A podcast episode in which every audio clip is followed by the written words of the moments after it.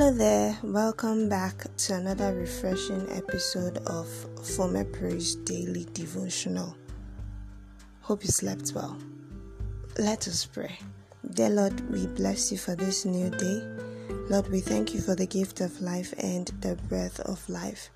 Father, we reject every evil utterance that has been spoken over our life in the name of Jesus. Any utterance that does not align with the truth of your word over our finances and health is condemned in Jesus' name. We reject every shame, every embarrassment and condemnation in the name of Jesus. We accept honor and praise in the mighty name of Jesus. Oh Lord, may I guide us in the mighty name of Jesus. Father, we thank you for we know you've answered. We give you praise for today is a blessed day. In Jesus' most holy and powerful name we have prayed. Amen. So today in our Bible study, we'll be looking at the topic, True Freedom. True Freedom. Our text is from the book of John chapter 8, verses 30 to 36. Please read it. Memory verse is John 8, verse 36. It says, "If the Son therefore shall make you free, ye shall be free indeed." John 8:36. If the Son therefore shall make you free, ye shall be free indeed. Now, in many parts of the world today, many kinds of armed struggles are going on by freedom fighters, militants, cults, and even terrorists. Each group is seeking freedom in one form or the other. It may be political, resource control, or for religious purposes. In our text, our Lord Jesus Christ, while addressing those who had just believed on him, commanded them to continue in his word so as to know the truth which would set them free. He alluded to the fact that a sinner is like a slave who cannot set himself free. Only the Son can make anyone to be free indeed. Freedom can be seen from different perspectives. For instance, a sick person goes to the doctor because he wants freedom from sickness.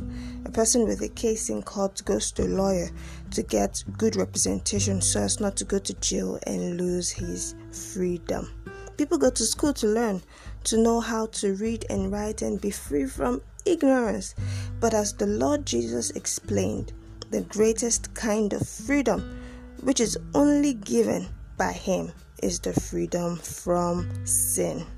Freedom from sin is the forgiveness of one's sin, which makes a person to be a child of God.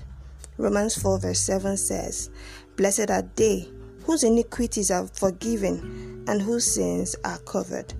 The blessedness of reconciliation with God through the forgiveness of one's sin is a gift that comes as a result of the death and resurrection of Christ. All men are fallen through Adam, but Jesus Christ, the second Adam, through his substitutionary sacrifice, tasted death for every man that believes. Jesus remains the way, the only way to gain access to God and to heaven.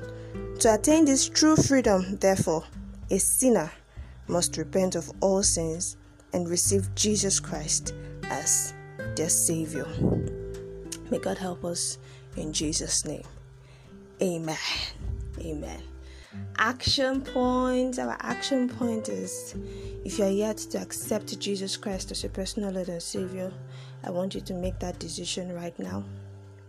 I want you to accept Christ as your personal Lord and Savior, because in Jesus there is true freedom. There is true freedom in Jesus Christ.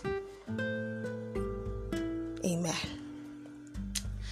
So that is why we'll call it a day for today. Thank you so much for listening. I remain your humble host, Enifome Abraham, and it's always a delight to bring you fresh episodes of this amazing devotional. Please listen again tomorrow morning for more inspiring prayers and teaching. Have a lovely day.